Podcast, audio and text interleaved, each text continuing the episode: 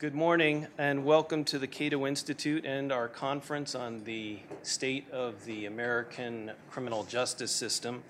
My name is Tim Lynch and I direct Cato's project on criminal justice. We have a great program uh, in store for you today. Experts from uh, the academy, experts from our police departments and our court system, uh, and expert legal practitioners. I want to thank my colleagues, uh, Matthew Feeney, John Blanks, Trevor Burrus, and Adam Bates for the planning and logistics that uh, made this event possible. Uh, before our guest speakers deliver their presentations, I just want to take another minute or two to lay something of a foundation for our proceedings.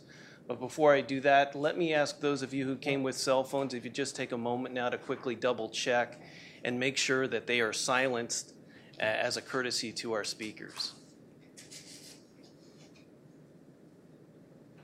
Yeah, we include panelists on that. Sometimes we've had accidents uh, up here. Thank you. Uh, truth be told, when we started to formulate ideas about uh, what to cover and uh, uh the topics to cover for this uh, conference, uh, we did not anticipate a Trump administration or a Justice Department run by the senator from Alabama, Jeff Sessions. given these events, I'm quite pessimistic myself about uh, reform prospects in the federal system. Uh, I'm afraid the weather outside today, you know, cloud, cloudy, rainy, dreary, is uh, perfectly captures, I think, the grim policy climate uh, for criminal justice reform, at least here in the nation's capital. What am I talking about? I'm talking about, you know, the commutations for nonviolent drug offenders uh, that we've seen over the past year. That's going to come to a halt on January 20th, I believe, uh, when Mr. Trump uh, moves into the White House. And instead of the slow winding down of the drug war that we've seen, uh, it's quite possible, very likely, that we're going to see another escalation in, in the drug war. The militarization of American police departments is something that we've been writing about here at Cato for years. I'm afraid that's probably going to continue. Uh, the flow of weaponry from the Pentagon to our local uh, civilian police departments. And the power of federal prosecutors. It's likely to expand even further uh, in the next few years. I, I'm afraid I don't see much in the way of good prospects for civil asset forfeiture reform, mens rea reform, or addressing the problems in the area of forensics. Now, I wish it were otherwise, but it seems to me that we have to be realistic about what lies ahead. Fortunately, most of the action in our criminal justice system is administered at the state and local level. And that's where uh, we've seen actually most of the reform momentum over the past few years. And I think there's good reason uh, to be optimistic about the prospects there in the near future, whether it be sentencing, policing, or the improvement of uh, prison conditions. I look forward to hearing what the others have to say about opportunities or strategies for gaining ground and improving our system. I hope you'll take advantage of uh, the fact that we've brought experts from around the country here uh, to Cato today. Uh, take advantage by asking questions uh, after they deliver their formal presentations and during the breaks today uh, during the conference to pick their brains and, and get uh, some of their expertise. I thank you again for attending, and I hope you enjoy the conference.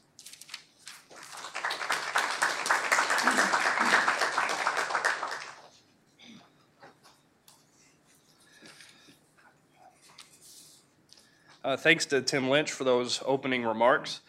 Uh, somewhat uh, pessimistic uh, view of, of where we're going to be in criminal justice over the next year, but that's what uh, we're here to discuss today is, is uh, the state of the criminal justice system and what we can do about it. Uh, my name is Adam Bates. I'm a policy analyst here at Cato's Project on Criminal Justice. Uh, we're trying to keep a very brisk pace, so I'll just get right to it. Uh, our first panel is going to discuss incarceration, uh, especially the, the costs and consequences of incarceration in the United States. Um, as you may know, the United States incarcerates more of its population than any country on earth. Uh, it seems unlikely that Americans are simply more criminal than the rest of the world. Uh, so, to get a handle on this problem, we need to look at uh, the policies that have created uh, this phenomenon. uh, whether we're talking about the harshness of sentences, mandatory minimum sentences, uh, incarceration for nonviolent offenses, or so on. So I'm ecstatic to be joined in this discussion today by three guests who are doing great work on incarceration in the United States. First, we'll hear from Marc Mauer. Marc is the executive director of the Sentencing Project here in DC. Uh, he is an expert on sentencing policy, race, and the criminal justice system. He has directed programs on criminal justice policy reform for 30 years and is the author of some of the most widely cited reports in the field. He's the author of Race to Incarcerate, detailing how sentencing policies led to an explosive expansion of the U.S. prison population. Uh, our next speaker will be Kevin Ring. Kevin is the vice president of Families Against Mandatory Minimums, and I understand that in January of 2017 he'll be taking over as president there. Uh, he began his career in Washington, D.C. as a legislative aide on Capitol Hill. Uh, as a lobbyist, he became one of the top lobbyists in D.C. He is the author of Scalia's Court, A Legacy of Landmark Opinions and Dissents. He's a graduate of Syracuse University and the Columbus School of Law uh, at Catholic University of America here in D.C. Our last speaker will be Keeda Haynes. Keeda is a public defender uh, in Nashville, Tennessee. She's from Franklin, Tennessee, and graduated from the Nashville School of Law in 2012. Uh, in addition to the knowledge that Keeda has gained through her professional experience, she also has firsthand personal knowledge of the criminal justice system. In 2002, Keeda was convicted in federal court of aiding and abetting a drug conspiracy. Uh, thanks to mandatory minimum sentencing laws, she was sentenced to serve seven years in a federal prison camp. After several appeals, she was resentenced to five years in federal prison, of which she served four years and 10 months. Upon her release, uh, Keeda received her master's in criminology and is currently working on her LLM through Stetson University. All right, so each speaker is going to aim for about 15 minutes, and after they're done speaking, we'll hopefully have some time for uh, questions from the audience. Uh, with that, I'll turn it over to our first speaker, Marc Mauer. Thank you.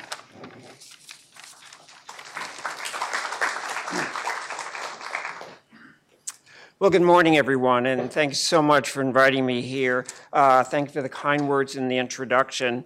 I've come to appreciate the importance of getting the introduction right. Um, Adam mentioned my book, Race to Incarcerate, and when the book was first published, I was giving a talk at one of the bookstores here in Washington, and a newsletter went out promoting the talk and said Marc Mauer will speak about his new book, Race to Incinerate. So we can talk about that as well.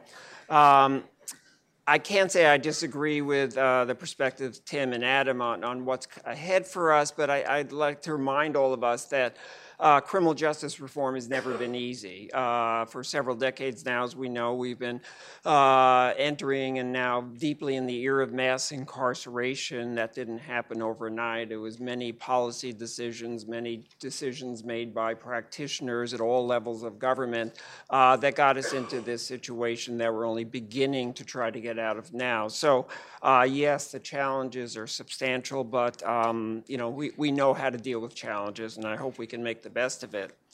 Um, when we talk about mass incarceration, uh, there are many ways that we can try to assess its impact. Uh, uh, many scholars have looked at the relationship between mass incarceration and crime. To what extent has that helped to reduce crime? Uh, many questions about cost effectiveness. How do we spend money in the justice system? What kind of results do we get? Uh, these are all important questions. I think we have a good uh, base of knowledge about much of this these days. Uh, but along with mass incarceration has come really a whole new set of questions, uh, what we generally are calling collateral consequences, that have taken on much deeper meaning uh, in this era we've been in the last several decades. Uh, book I co edited, uh, we refer to these as invisible punishments, and invisible in several ways. First, the recipient of the punishments, uh, in many cases, most cases, not even aware that this is part of his or her punishment for a crime until these kick in. Uh, they're invisible in the courtroom when a judge is sentencing somebody after commi- commission of a crime. Uh, there's no mention made. Indeed, many practitioners don't even know about the consequences that come along with a felony conviction. Uh, and until relatively recently, they've been invisible to the general public, society at large. It's only in recent years we're beginning to talk about these at all. So I want to try to lay out uh, what I think are some of the lessons learned or what are some of the themes uh, about uh, the collateral consequences of convictions and incarceration. And it seems to me there are four main themes that, that stand out in this new era of collateral consequences. Uh, first, some of these collateral consequences are long-standing in our history, but many of them have been very consciously adopted or expanded in recent decades in the tough on crime era. Secondly, uh, there is arguably a public safety rationale for some collateral consequences, but most of them uh, not only don't provide public safety, they're counterproductive to public safety. Uh, their goal is punishment, if there is a goal at all. They certainly don't relate to any of the traditional goals of sentencing, what we're trying to accomplish. Third, uh, even though some of these consequences have been in place for a long time, in the year of mass incarceration, their scope is dramatically expanded, goes well beyond just the individual with a conviction, but his or her family community, and I think our larger society. Uh, and fourthly, collateral consequences have had a particularly disproportionate effect on low income communities of color. And these are consequences that were entirely predictable at the time they were enacted, had policymakers chosen to explore this. So let me just say a bit about each one of these uh, ideas. Uh, Collateral consequences in some cases are longstanding. Uh, restrictions on employment, for example, uh, certainly there's long been a stigma attached having a criminal record. Uh, it hurts uh, your prospects' employment, uh, but longstanding restrictions too on licensing, employment occupations that you're excluded from, and the and the like. Uh, restrictions on the right to vote go back to the time of the founding of this country. Uh, the United States was founded as this great experiment in democracy, which it was, but it was also a very limited experiment.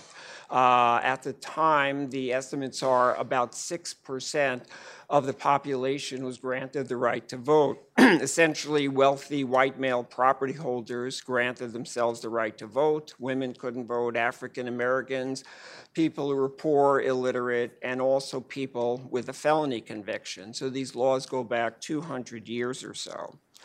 But we've seen in recent decades lawmakers, certainly in Congress, but in most states as well, adopting very consciously new policies uh, to have an even more punitive effect on people with convictions.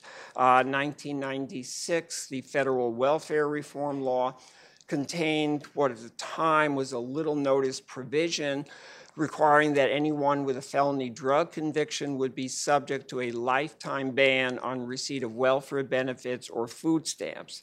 Uh, this provision received exactly two minutes of debate on the floor before it was voted on, one minute for, one minute against. Uh, it applies to felony drug convictions, no other conviction. Uh, similarly, public housing restrictions, the one strike and you're out policy, uh, giving public housing authorities the right to evict people around criminal convictions, uh, even in cases like the grandmother whose granddaughter was selling crack cocaine off the premises of the housing complex, and not to her knowledge, the grandmother was evicted along with the granddaughter. Uh, restrictions on financial aid for higher education for people with a drug offense. Once again, the drug offense triggering that. This has changed over the years, but essentially t- targeting drug offenses and only drug offenses for restrictions on financial aid. So a lot of it piling on recent decades. Uh, second point has to do with public safety. Is there some sort of rationale for why we've adopted these policies? Well, when it comes to the area of employment, one can make an argument that in some cases uh, there's a reasonable approach. Uh, someone who's been convicted of being a pedophile, most people wouldn't want that person working in a daycare center but somebody's been convicted of stealing a car and now can't get a job as a cook in a fast food restaurant, it's certainly hard to see what the public safety goal or strategy is in something like that.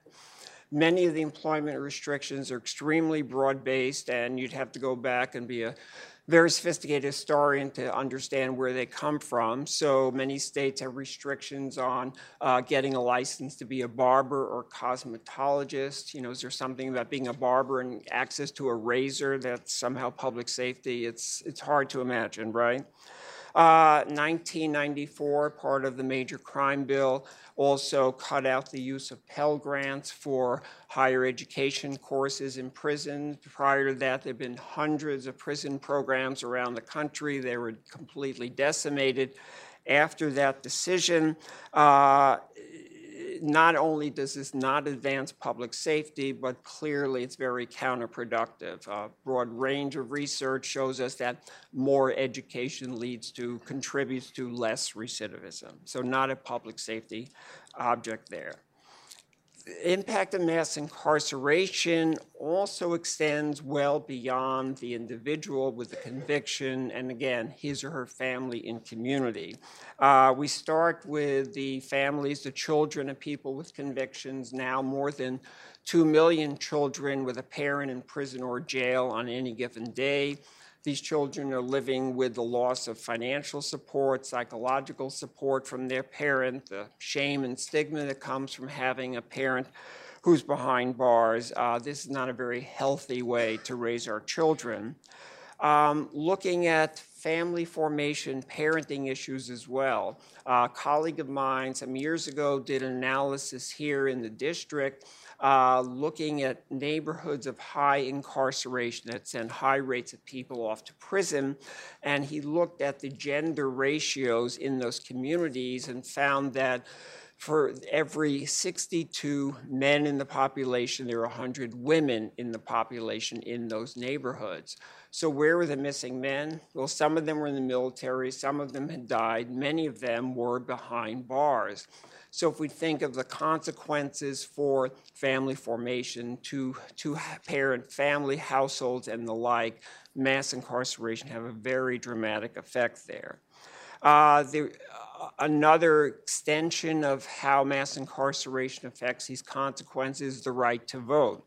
Uh, as I mentioned, these policies have been around for more than 200 years, but with mass incarceration, the numbers affected by it are dramatic now you know, the right to vote has always been an important issue, a question of democracy and participation, even at lower rates of incarceration.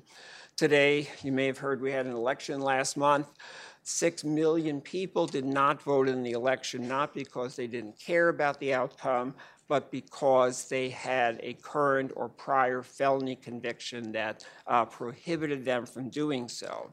Uh, so at levels today, not only is it a question of principle and of democracy and who, who is a citizen has the right to vote, but it's quite likely affecting real electoral outcomes. Uh, the most dramatic example would probably be the historic presidential election 2000, where we had a national election decided by 537 votes in that one state.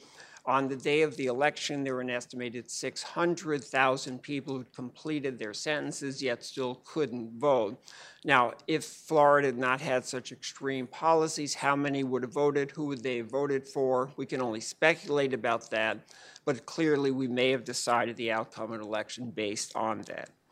Finally, uh, mass incarceration collateral consequences had a very dramatic effect on low income communities of color. Uh, think about the felony drug ban, access to welfare benefits and food stamps. Uh, there's no shortage of documentation that shows us the racial disparities in drug law enforcement who gets drawn into that. Uh, we also know that uh, the felony drug ban is not of great concern if you're middle class or a so called drug kingpin who's not dependent on food stamps to get you through hard times and the like. Uh, we see again with disenfranchisement policies, the laws go back very far. In the post Reconstruction period, many southern states tailored their laws with the specific intent of excluding black male voters by defining which crimes would result in disenfranchisement. In states like Alabama and South Carolina, if you convicted of beating your wife, you would lose the right to vote. If you're convicted of killing your wife, you would not lose the right to vote. This was the sort of convoluted racial logic and law enforcement logic of the time. So this is, I think, a sort of grim picture. Uh, the good news is there's progress in challenging, addressing, educating about these consequences. And let me just mention a few successes of, of recent years. Uh, on the felony drug ban, yes, it's a terrible policy, I think, but Congress did allow states to opt out of the ban. About three quarters of the states have opted out in full or in part, so the impact is not as severe as it could be. It's still irrational, just not quite as impactful. Uh, unemployment, we've seen many jurisdictions, states, and counties and cities adopt ban the box policies. We've seen the EEOC adopt a, guidance for employers uh, several years ago, basically saying to them you should not make use of an arrest that doesn't lead to a conviction. You should examine the relevance of the conviction to the job at hand, and you should look at the recency of the conviction. Somebody who got out of prison yesterday may be a different public safety risk than somebody who got out 20 years ago and has led a clean life since then.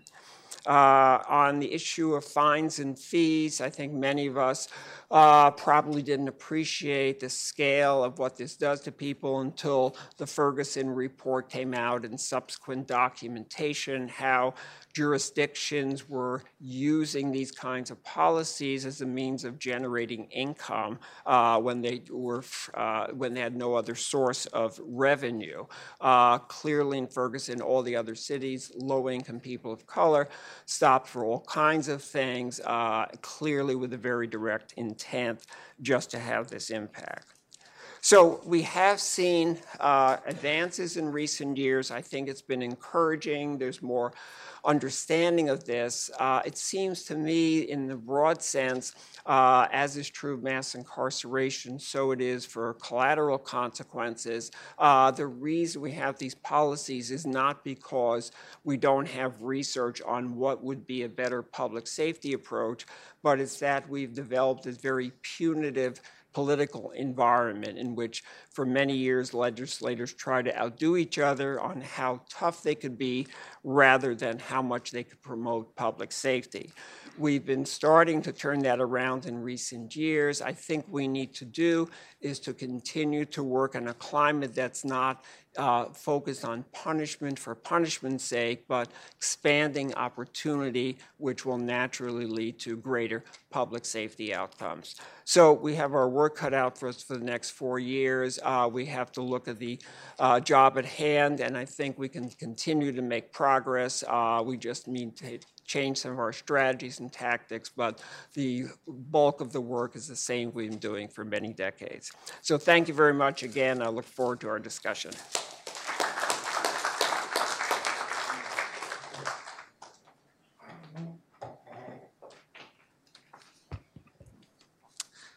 Thanks to the Cato Institute uh, for hosting this event. Uh, Tim, Adam, it's nice to speak with Marc and Keeda. Uh, I'm especially grateful to be at the Cato Institute because FAMM was founded 25 years ago by a Cato alum, Julie Stewart, who had, uh, whose brother had just been federally prosecuted for growing marijuana, which seems stranger today. And I want to thank Marc for opening with a really comprehensive and excellent overview of the problem, which is the topic of this panel, because I'm going to get smaller and more personal with some uh, firsthand observations. I've thought about the issues that make up criminal justice reform a lot over the past 20 years, and I've had the unique opportunity to see them from very different sides. In the 90s, as Adam said, I worked on Capitol Hill as a tough on crime Republican staffer, both in the House and the Senate. I worked as a counsel on the Senate Judiciary Committee, drafting, drafting anti crime legislation, really bad anti crime legislation, as it turned out. Uh, I then observed the legislative process from a different perspective as a lobbyist. Ultimately, my work as a lobbyist brought me under federal scrutiny. After two trials and appeals, I was sentenced to serve 20 months in federal prison. I spent 15 and a half months at the federal prison camp in Cumberland, Maryland. My bunkmates were mostly guys serving long sentences for drugs and guns. I was released last April, spent two months of home confinement, and I'm halfway through 30 months of probation. Um, but before I was indicted eight years ago, I started working at FAMM. And I continued to work there during my trials and returned as soon as I got home from prison. Before I had joined, thanks to my time cooperating with the government, going through that process, and as they tried to make cases against members of Congress and staffers who I knew well, and me, I learned a lot about the enormous power the federal prosecutors wield. I saw how important it was to have an independent judge who could referee what quickly became an adversarial relationship. And I realized how dangerous it was for prosecutors to have that power, and then on top of that, to have power over sentencing, which is what mandatory minimums give them. But it was working for FAMM that exposed me to the toll that prison reliant policies have on real people. Now, keep in mind, again, I, I came from a law and order mindset. I did not, and I still don't think that being tough on crime is a bad thing. I certainly don't think that people who break the law are victims. FAMM is not the Innocence Project. Everyone that we profile and that we advocate for um, did it. They committed crimes, sometimes serious crimes. But that was the problem I saw was that while only some had committed serious crimes, they all were being punished as if they had. There was no sense of proportionality. Gone was the idea that the punishment should fit the crime. I was reading story after story about men and women, mostly men, mostly men of color, who served or were still serving absurdly long prison sentences. And at first, my cognitive dissonance would kick in. There must be something I don't know. These folks did something more that's not in the files that we have for them. Um, and because I'd been, I'd worked in the government, I'd been a member of the establishment, I needed to believe that the American criminal justice system wouldn't produce the outcomes that I was now seeing. Early on at FAMM, I read about a young woman named Stephanie Nodd. She lived in Mobile, Alabama. She wasn't married, but had three young children when she agreed to sell crack for a friend who had moved into the area. Stephanie's case triggered all my biases, explicit and implicit. This was a case I was predisposed to dismiss. A young, black, unmarried Alabaman, I'm from Connecticut, with three kids she couldn't afford, is selling crack. I didn't know anyone who shared one of those characteristics, let alone all of them. And I grew up Catholic, so I believed if you did something wrong, it was usually your fault. Uh, if something bad happened to you, it was your fault. So everything kicked in, and I was ready to dismiss a case like that. And even though I had troubles of my own, I separated myself from a case like that. But then I learned more. Stephanie had only helped her friend sell drugs for one month. One month. Then her boyfriend was under investigation, gave up Stephanie's name. She was indicted.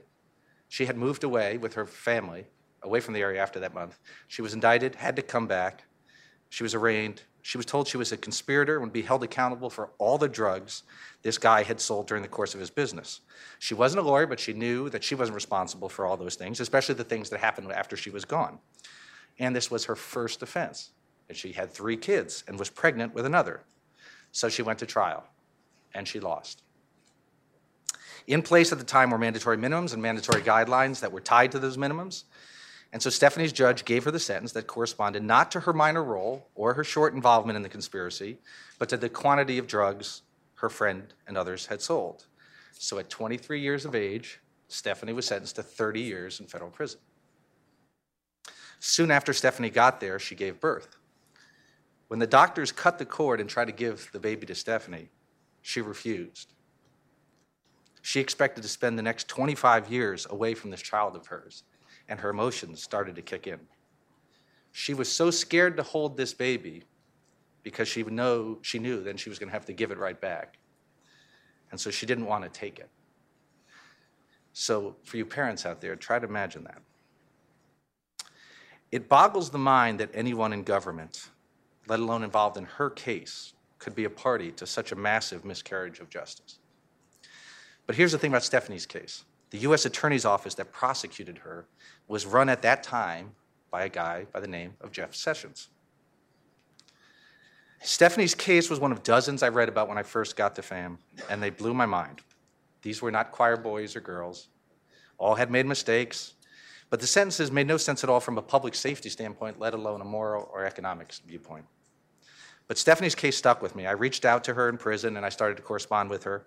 I wanted to bring more attention to her case in the hopes that she might get a presidential commutation, which at the time seemed unlikely, or that we might convince the U.S. Sentencing Commission to reduce the guidelines for crack related offenses.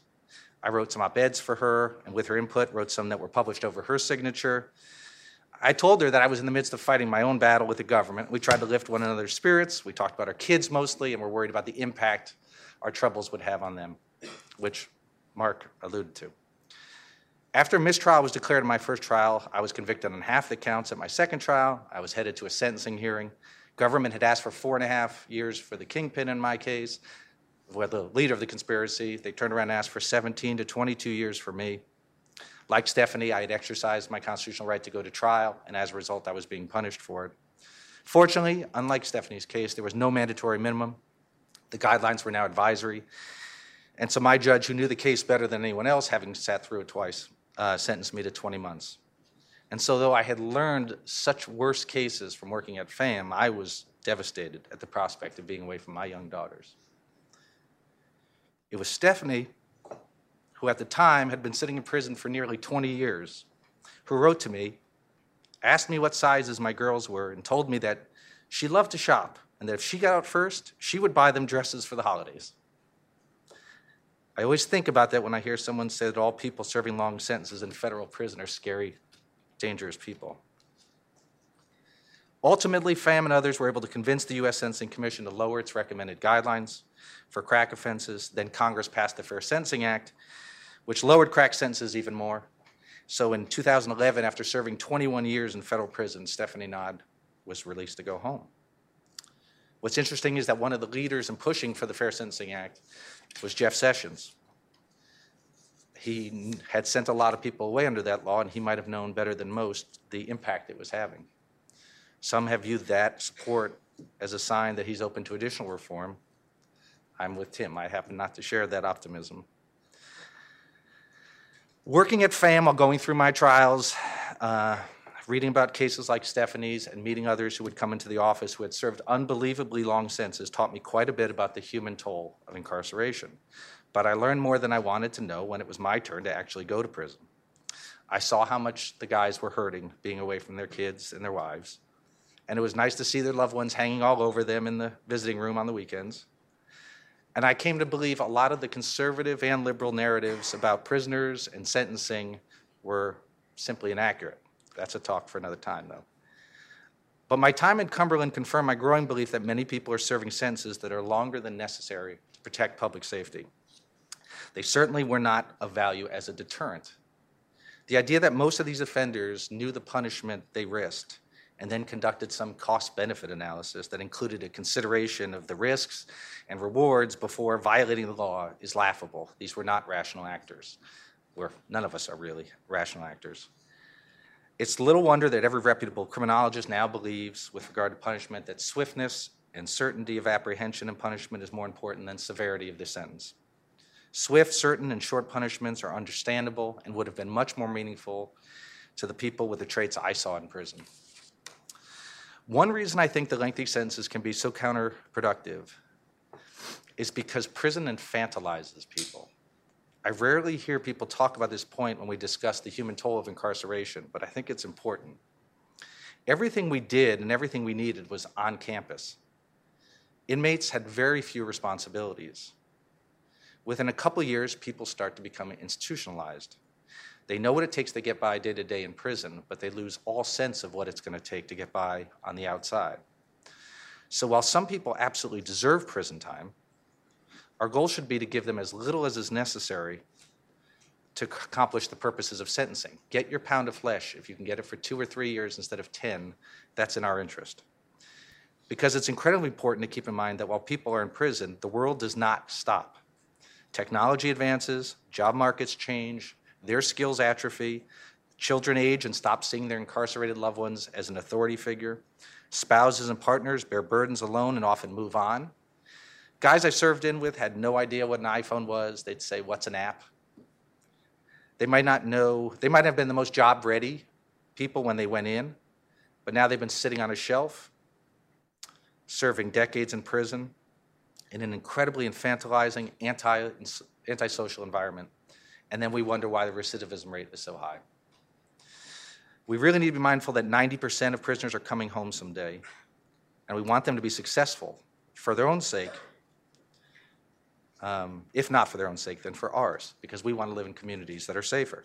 Which leads me to my last point. Evidence of the human toll of incarceration is overwhelming and can be documented, as Marc just did. We know what it does to kids families, and communities. We have a Republican Speaker of the U.S. House who will tell you how mass incarceration contributes to intergenerational poverty.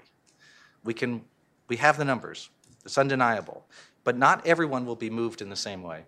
For the human toll of crime is overwhelming too. 700 people have been murdered in Chicago this year, and we're not done. Prison costs a lot to taxpayers, but so do robberies and Ponzi schemes and other crimes. So, as advocates, I would say, especially as advocates in this political environment, we need to be willing to meet people where they are. If we want to reduce the harm caused by an over reliance on prisons and excessive prison sentences, then we have to build support from new voices for reform. You go to enough conferences in cities like this and you begin to believe everyone supports reform, and they don't. I think reasonable people can be unmoved by cases like Stephanie's or dismiss them as outliers. I think you can reject the whole idea of mass incarceration on the grounds that you don't know what the optimal level of incarceration is. You can believe that racial disparity in prisons could best be addressed by locking up more whites. You can dismiss arguments about the high cost of incarceration by talking about the high cost of crime. And you can believe that preservation of order is the government's highest responsibility. So you can reject all of these common arguments and still be persuaded, though, in my view, to support reform, but only if we address your concerns. And every poll I've ever seen says that the most important thing people want out of the criminal justice system is safety. So while reform advocates tend to focus on the justice in criminal justice reform, the public is mostly focused on the criminal in criminal justice reform. They want less crime. So to win broader support reform for reform, we need to know, we need to we need to meet people where they are, and we need to show them that we value what they value, which is safety for their kids, for their communities. And I would just say, fortunately, we can do that.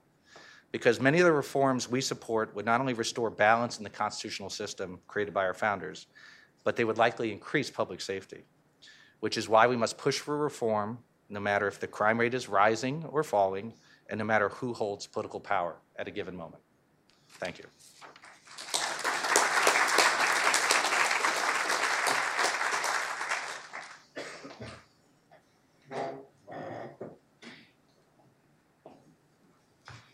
Good morning, everyone. Um, my name is Keeda Haynes, and I just want to first, I would like to thank Cato for inviting me here to this event. Um, I am a public defender in Nashville, and every opportunity that I get to speak about criminal justice reform, I take it. So when they called and asked me if I'd be willing to come here and to share my story and to talk about criminal justice reform? I said, absolutely. So, as I mentioned, um, I am a public defender in Nashville, Tennessee. And every single day, I go into that courtroom and I fight for justice for my clients.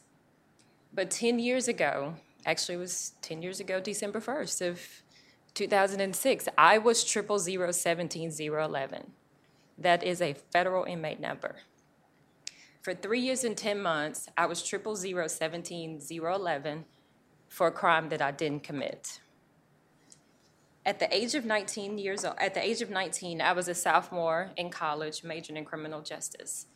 I met a guy and we dated off and on for a few years. And so when he asked me if I would accept packages for his family business, I didn't think anything of it didn't realize that there was something wrong with that until my sister was arrested and she was under investigation by the federal government for selling marijuana.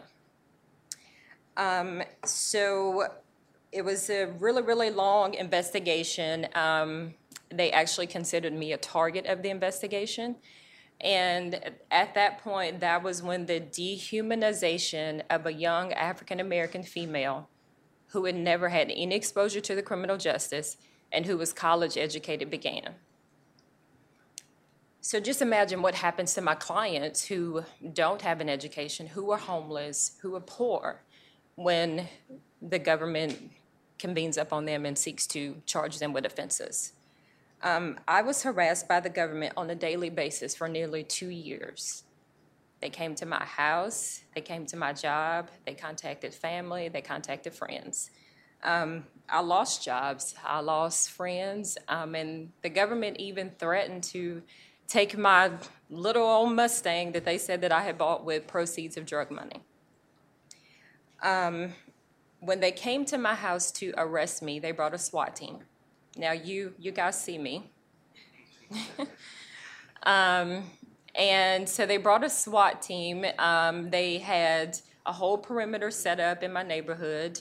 Um, and they even had helicopters flying over. And they came to the door. They all had SWAT gear, and they came and they had guns drawn.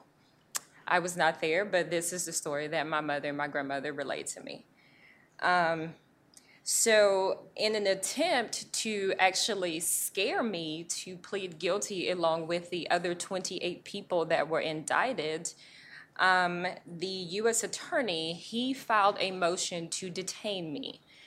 Um, I was held in a facility that was in Kentucky, right outside of Bowling Green, and two days after he filed this motion, he withdrew the motion because he knew that my attorney was going to be out of town and that I would continue to sit in custody for an additional five days before we could get back to court.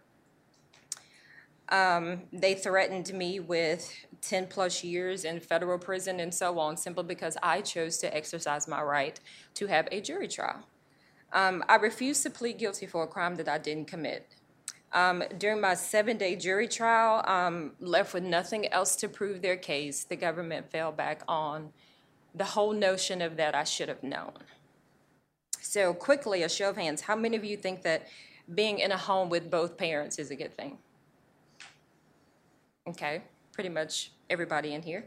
Okay, how many people think that graduating from high school is a good thing? Okay, and how many people think that going to college and, you know, doing well, never having any exposure to the criminal justice system is a good thing? Okay, well, like most of you here, um, I thought that was a good thing too, but the government didn't.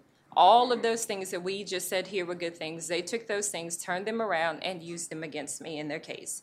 And the judge bought it, so much so that at my sentencing, after I had been acquitted of six charges, she told me that any person of my intelligence should have known that I was dealing with something highly illegal. And at that point, she sentenced me to seven years in federal prison. And um, so in 2002, I graduated from Tennessee State University with a degree in criminal justice. Two weeks after that, I had to report to federal prison in Alderson, West Virginia. Um, after my case was appealed several times because like i said i ex- you know exercised my right to go to trial. So the first time my case was appealed we appealed it to the sixth circuit um, court of criminal appeals. Um, sixth circuit was a little confused as to what was going on when they said that the guidelines were no longer mandatory. So this was around the time when booker and Fanfan you know when the supreme court issued that opinion. So the sixth circuit actually first they actually granted my appeal then they denied my appeal. Then they granted it again, and then they denied it again. It's crazy. So we ended up having to appeal my case to the Supreme Court. The Supreme Court granted the appeal and remanded my case back to the Middle District of Tennessee. So at this time, I'm thinking that, okay, this is finally to work out. I'm finally to go home. Well, no, that didn't happen. Um, when I got back to court, the judge tells me that um, because of the mandatory minimum sentencing guidelines that I think you've heard, you know, Kevin and you know, Marc speak about, that she could not send me home. I had a five-year mandatory minimum sentencing guideline, so she resentenced me to 60 months. And at that point, I think I had to go back to prison for another 18 months at that time. So at the age of 28, I was finally released from federal prison um, on December 1st of 2006 after serving about three years and 10 months. So I don't know if any of you people in here are familiar with the federal system, but there's no parole in the federal system. So you serve 85% of your time. So 85% of the five years I was resentenced to was actually the three years and 10 months that I ended up serving. Um, once I was released, three days after I was released, I um, was employed as a law clerk for a criminal defense attorney in Nashville. Um, as I mentioned, I went to law school and I graduated law school in 2012, and I was sworn in as an attorney in Nashville. But I, I, I say that, and when I say that, I recognize that um, I am blessed and fortunate to to be in in the position that I am because there's so many people who aren't. Um, my clients, for one, they're not. They don't have the same opportunities that I have. And I'm reminded of this every day when I go into the courtroom and when I see that, you know, African Americans are over policed in their communities. And as a result, there are more African Americans in the criminal justice system.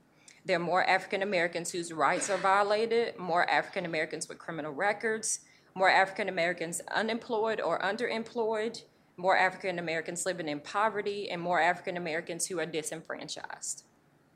It is with this knowledge, coupled with my own personal experience, that drives me to go into the courtroom each and every single day to fight for my clients in an effort to make sure that they too do not become casualties of the criminal justice system. Thank you.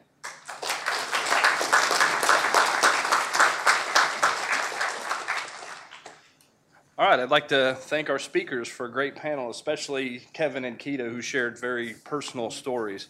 Uh, we have plenty of time left for uh, question and answer, so I have an announcement I'm ordered to read.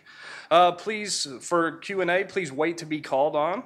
Uh, please wait for the microphone so everyone in the room and, and watching online uh, can, can hear your question.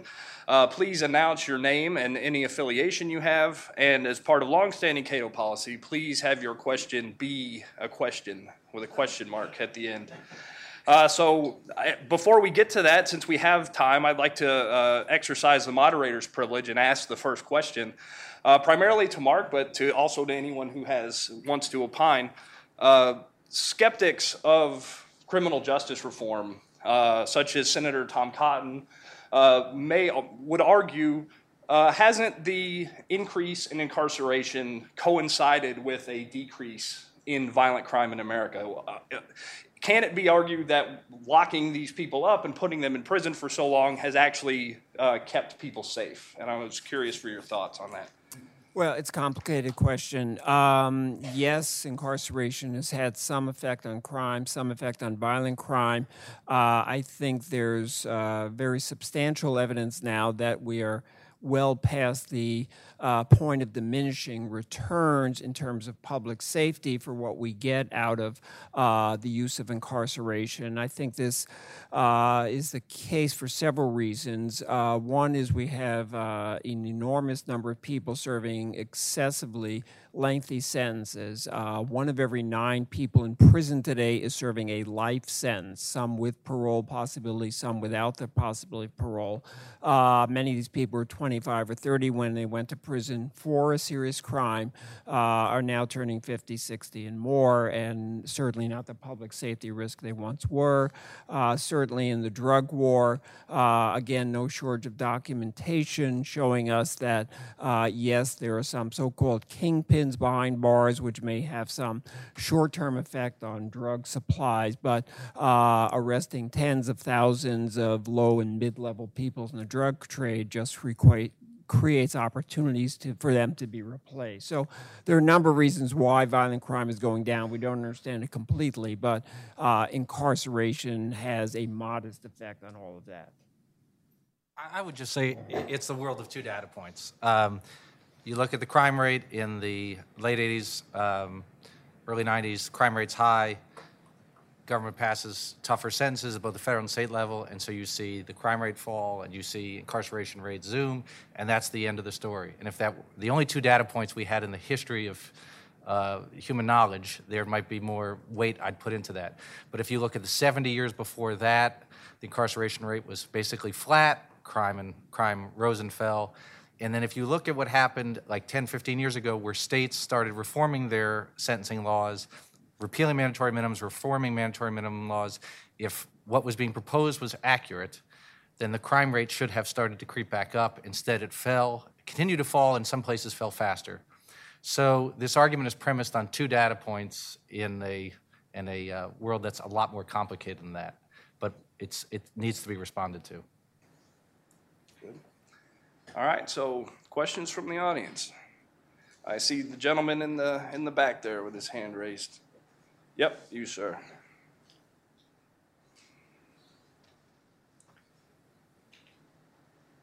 Uh, Kevin, I'm 74 and never been incarcerated, and I was tempted to ask you what's an app, but I decided not to do that. Um, you have a unique experience on that panel.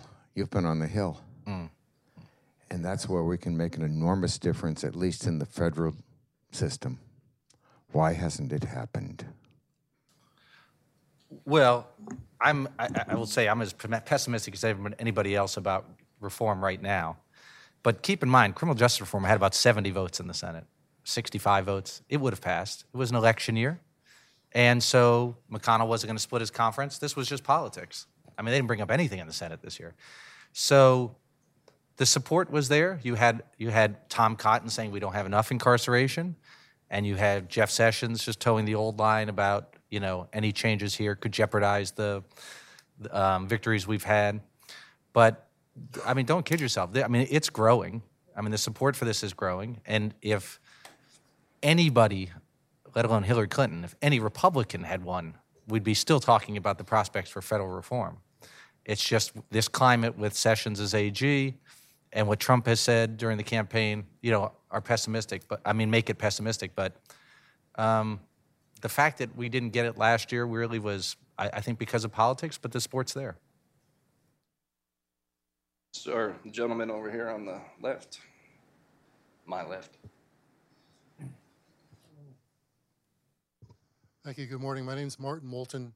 I was a Libertarian candidate in the district, and uh, when I talk to the public, I get lots of support for when I talk about criminal justice reform. I just kind of wondering why there's a disconnect between our public and our officials. But my, my question for Mr. Mauer is, uh, uh, do you think a private employer should have a right to look at every aspect of his employer, a potential employee's history before entrusting that person with you know his his or her business and money or whatever aspect that that person is going to have to re- represent him or her to the public.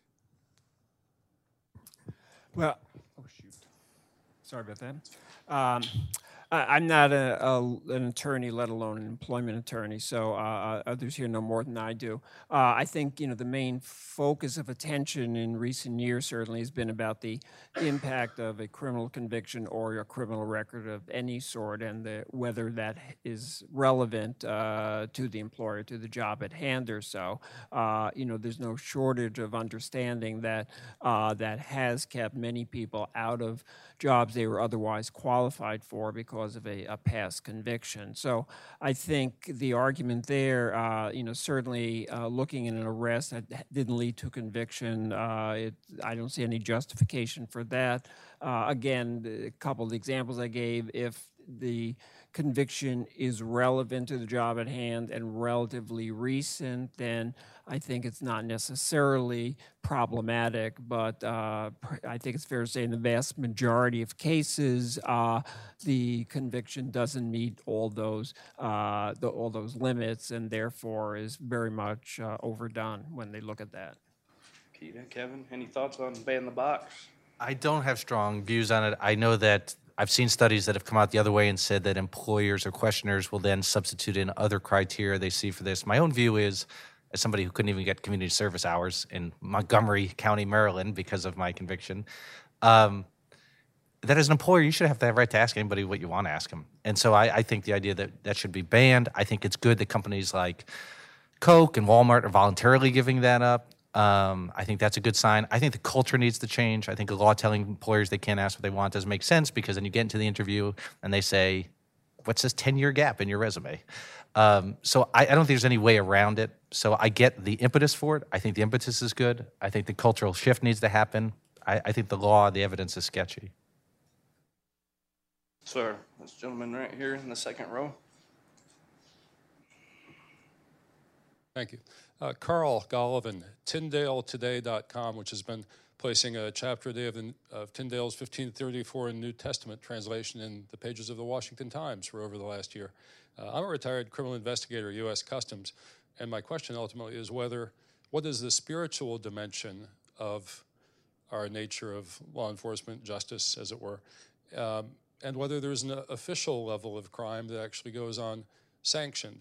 Uh, to ask a question, I need to reference two texts for those listening Operation Gladio by Dr. Paul L. Williams, and Rulers of Evil, subtitled Useful Knowledge About Governing Bodies by Frederick Tupper Saussy. Uh, they point towards literally as long as man has been around, since Cain slew Abel, governing power and those who benefit from it have expanded through uh, prompting hatred, fear, chaos within and among uh, within populations and between populations. And Operation Gladio points specifically to um, sanctioned trafficking in drugs at the highest levels through intelligence entities, uh, traceable probably to the opium wars uh, between Britain and China, where the British won. They gained control of Hong Kong for the next 150 years. When did the British ever stop officially trafficking in opium? Even today, the US Army defends poppy fields in Afghanistan. So Christ mandated that we love one another, love our enemies, lead one another away from sin, rather than use the uh, legal processes to demonize some and create an underclass that will, you know, flip hamburgers perhaps, uh, while those who have indulgences to officially traffic in, dog, in drugs run the world. So, uh, what is the spiritual dimension of, of our system of crime? Any thoughts on spiritual dimension of law enforcement, or alternatively, this uh, idea that uh, of official criminal culpability versus individual? Well, I'm the last person who should be talking about a spiritual view on this, but I'll say this: um, the idea that we do an eye for an eye is usually, you know, that's the eye for an eye, tooth for tooth punishment, is usually uh, used to justify vengeful punishments, and it's actually just the opposite, which is what's so noxious about that argument, which is it's supposed to limit punishment and how severe we are with people. So when you see, like in the case I mentioned, somebody selling drugs for one ye- month, a 30 year sentence is disproportionate to that. So, um, you know, I, I don't know what, you know, different religions have different views on this. A lot of, uh, I know religious conservatives support criminal justice reform because they believe in giving people a second chance. Um, so um, I'll, I'll just leave it at that. Uh, all the way in the back with the fashionable bow tie on the right.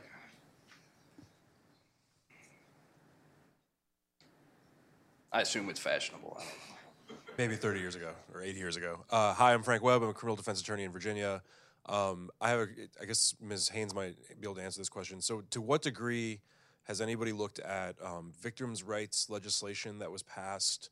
I'm assuming at the height of the drug war into the you know, late 80s, early 90s, um, affected sentencing. Because in my own personal experience, I've seen relatively minor crimes, but who have a really aggrieved victim uh, be empowered to both testify, obviously, on the trial, but then testify in the sentencing.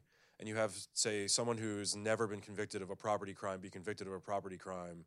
And then because there's a, a sympathetic victim or a victim who just, you know, sells how hurt and upset they are, the judge just like hammers them with sentencing. And I feel like in, in, in crimes where you have institutional victims like the Apple store, no one testifies and says like, "Oh, this is just the worst crime ever." But when you have someone whose car was broken into, um, they can really play up how hurt they are. And it, in in some weird ways, it, in my experience, it seems like it's been like revenge, rather than you know the the pros and cons of how long a, a person should serve a sentence so that they rejoin society. Thanks.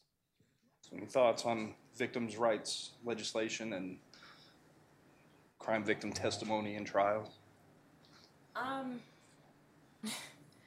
that's that's a little hard considering that I'm a public defender, but um, and I really don't focus on victims' rights. But um, back in Nashville, I am part of a juvenile justice task force, and um, one of the things that one of the juvenile judges has talked about um, was I don't know if anybody's here is familiar with restorative justice, and it is basically where you know when you do have those crimes where there is a victim involved, is to before it even gets into the criminal justice system, that you form a community, um, form a group within the community where everybody can talk in a safe place, and to talk to not only the person that committed the crime, but also the victim of the crime, um, for them to talk to one another and to try to see if there's something that can be done before the case proceeds into the criminal justice system. Now, if they can't, you know, agree on anything, then I think the plan is for the case to continue to the criminal justice system. But I do personally like the fact of,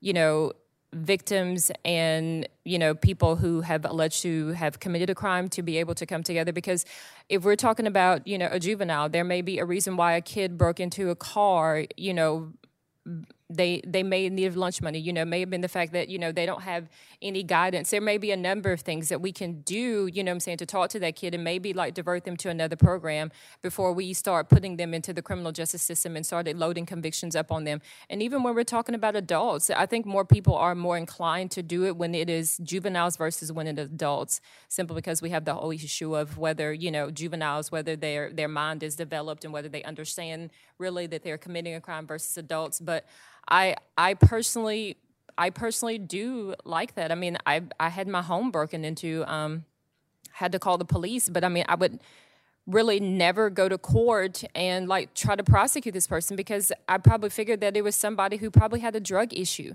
and probably needed some type of drug or alcohol treatment versus sending them to prison, you know, for five, ten years and they're just sitting there wasting away and not getting the help that they need. So I think it just depends on really the situation that, you know, you're dealing with.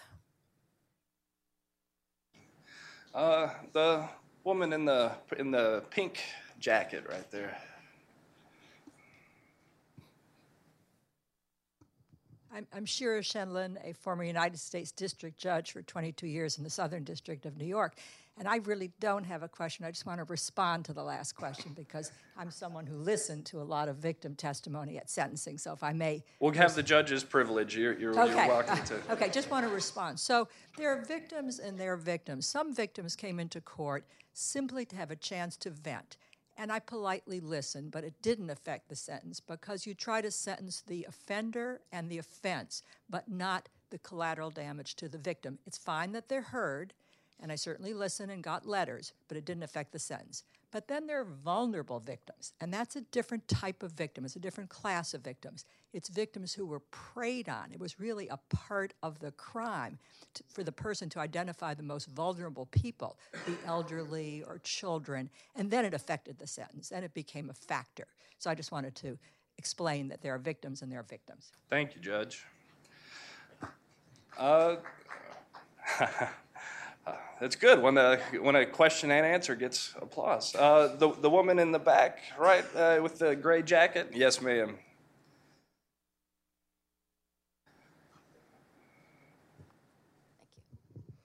Hi, Carla Howell with the Libertarian Party. And um, with regard to Obama's recent commutations, I, I'm interested in your opinions, any of you, on, on that. And, and I ask it in light of my bias, which was my first exposure to the um, to that opportunity was with Libertarian candidate Harry Browne in '96, who said his first day in office as president, he would uh, commute the sentence of any nonviolent criminal on day one.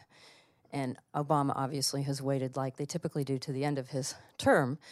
That aside, um, do you see this as a breakthrough, as a sign of relative progress in terms of willingness to commute sentences of nonviolent criminals? I, would say the reaction to the release has been, I mean, illuminating. Um, you know, for years, Marc's group and ours and others had said there were thousands and thousands of people serving excessive sentences for low level crimes, and we couldn't win legislative reform. And now President Obama is releasing 1,000 people um, through his own power, and you're not hearing a huge outcry. And I think that tells you that there is an acceptance that we've overdone it. So, yes, that he's used the political capital to do it. Yes, he waits till the second term. But the fact that he can do it and have so much cover from across the political spectrum, I think, is the reason to be optimistic for reform and is the most interesting thing about his doing it.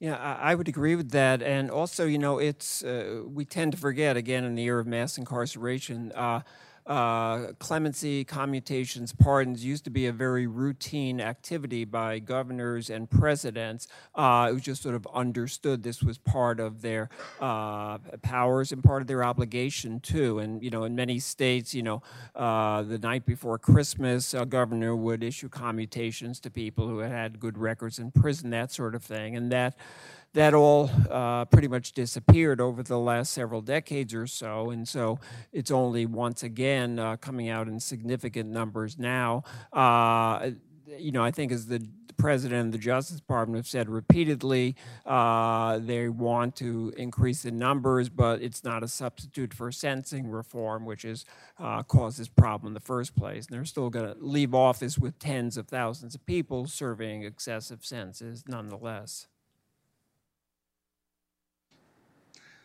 Take the gentleman in the front row here. Herb Rose. Um, this question is directed to Mr. Ring. Uh, I'm concerned about uh, several aspects of sentencing. Um, I think that uh, one, the public needs to be protected uh, from people committing certain types of crimes. Uh, but you mentioned in your discussion of incarceration the problem of infantilization infantilization. I don't use that word too often. Um, do you believe that uh, if there is an indication of recidivism, I use that word more often, um, that the uh, length of the sentencing ought to be increased, even if it's decreased for a first offense or perhaps even a second offense? I mean, are you talking about at the moment of sentencing? Or what, what? If um, there is an indication that a person has committed a number of crimes, uh, should their length of their sentence be increased with the later uh, commission of crimes as compared to an Oh, initial sure. Uh, commission of a crime?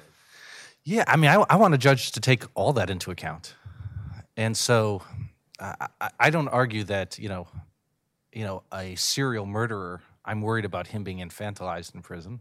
You know, I, I'm I'm saying that um, in a mandatory sentencing world, the judge doesn't have discretion to consider all the factors that you'd want him or her to, and we want that to happen. I, repeat offenses, the nature of the offense, the victims, all that. I am fine with the judge taking all that into account. I'm just saying when you have low level offenses, um, or when you're thinking about sentencing, are you thinking about public safety and recidivism in the sense of these people are coming back? Because anyone short of getting a life sentence is coming out. And so I don't think there's enough attention paid to that because we're not exactly doing a lot to rehabilitate people when they're in. And even if you're in, there's not 20 years of programming you're getting. So, I mean, I was in a place where the, you know, I took Jeopardy class and current events. I mean, this, you know, I, I didn't need a lot, but guys who did weren't getting it. But even if there were some good classes, that 10 years of it was going to be enough. And so they were already going to have trouble. And so I just think that that's, that's, that's what I'm really focused on is when it's easy to give these numbers out in widgets, five years, 10 years, and all the rest. But you have to realize what you're doing when you're putting somebody on the shelf for that long because they're coming back. And so what's the public safety benefit of that? All right, I think we have time for one question. Uh, ma'am, the lady in the third row right there.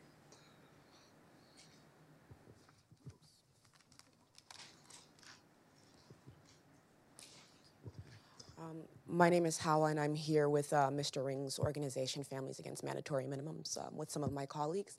Uh, my question is for Ms. Haynes. Um, so I'm wondering if you could speak a little bit more about what your experience was like uh, navigating reentry and, you know, applying for school and finding not just gainful employment, but employment that is looked to, you know, by society as large as um, meaningful and important. Um, do you think that it helped that, of course, you know, you graduated before, um, you know, being incarcerated? Um, did you call upon your contacts? I just would like to know a little bit more about what your unique experience was like um, navigating reentry. Um, I I think I had a very unique experience because, as I mentioned, three days after I was released, I had a job as a law clerk, and that was my attorney that represented me throughout my entire trial that hired me. Um, and I worked with him up until the time that I got my job at the public defender's office. So, and that was already kind of put in place even before I was released from prison that I was gonna, you know, come and work with him because he just believed in me, and you know, and and even when I was there, you know, I kind of did some research and helped out with my case some. Um, but being in the halfway house and you know with other people that were looking for jobs, I think that the reentry portion is something that I think that we do overlook when we talk about, you know, um, criminal justice reform. Because first of all, there is no rehabilitation in prison. Um, the facility where I was at, they came in and did a resume writing class, and they taught you to write a chronological resume.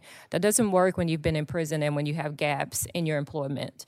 Um, there were no computer classes, there was nothing. And so you're sending people back out into the community who, in the federal system, who've been there for maybe five, ten, sometimes 20 years, and they're not prepared to come back and to make a successful reentry back into the community. Um, in Nashville, we do have some organizations that do help with that, but it's not a lot. And so a lot of times people are placed back into the same communities and the same environment that they left. And then we wonder why the recidivism rate is so high because we don't have the necessary tools that people need in order to make a successful transition. As far as school is concerned, yes, I had to answer that question about, you know, whether I had a drug conviction. Um, I think at the time when I had to answer that question, I think it was like, have you had a drug conviction within the past seven years? So at the time when I was applying to do my master's and, and to do my LLM, it had been well over seven years. Um, I couldn't vote when I first came home. I had to wait until after I was done with my uh, supervised release. So, um, and and there's just really lo- not a lot of context there. Um, you know, in the halfway house, everybody knows like where to go and look for jobs at, and you know, and who's offering the assistance and stuff like that. So everyone kind of goes to those places. But even with those places, their resources are pretty limited. Um, they just passed the ban the box back in Nashville this year, and you know, I, I agree with that concept um, because, you know, speaking from experience, I know that all people that are coming out of federal prison, they just want a chance to get, you know, a, a decent job and not be, you know, working at McDonald's or, you know, KFC or something like that. But um, I've heard from a lot of people and, and even my clients, you know, on, on the state level, it's it's really hard for people coming out of out of, you know, jails and prisons now. Thank you. I'd like to once again thank our, our panelists for this for this first panel of the day. Uh, we'll now have a 15 minute break, uh, and uh, water is available in the winter garden out front, and restrooms are located on this level also uh, to the left of the elevators uh, on this lower level. Thank you guys.